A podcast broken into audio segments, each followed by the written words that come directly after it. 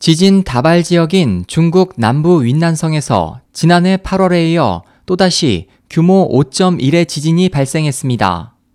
31일 신화통신에 따르면 전날 오후 7시 26분경에 일어난 이번 지진은 윈난성 바오산시 창닝현과 룽양구 일대를 강타했고, 이로 인해 가옥 12,204채가 파손하고 이재 민 12,470명이 발생했습니다. 중국 국가지진국에 따르면 이번 지진의 진앙은 창닝현 현청과 바오산에서 각각 36km와 37km 지점이며, 진원은 북위 25.1도, 동경 99.5도, 깊이 10km 지점입니다.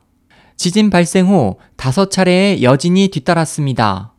보도는 지진 발생 당시 이재민 외에 856명이 긴급 대피했지만 인명피해는 발생하지 않았다면서 가옥은 168채가 무너지고 954채는 크게 파손됐으며 11,082채는 부분적으로 파손됐다고 설명했습니다.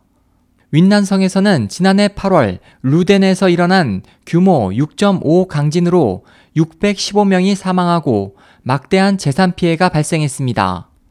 SOH 희망지성 국제방송 홍승일이었습니다.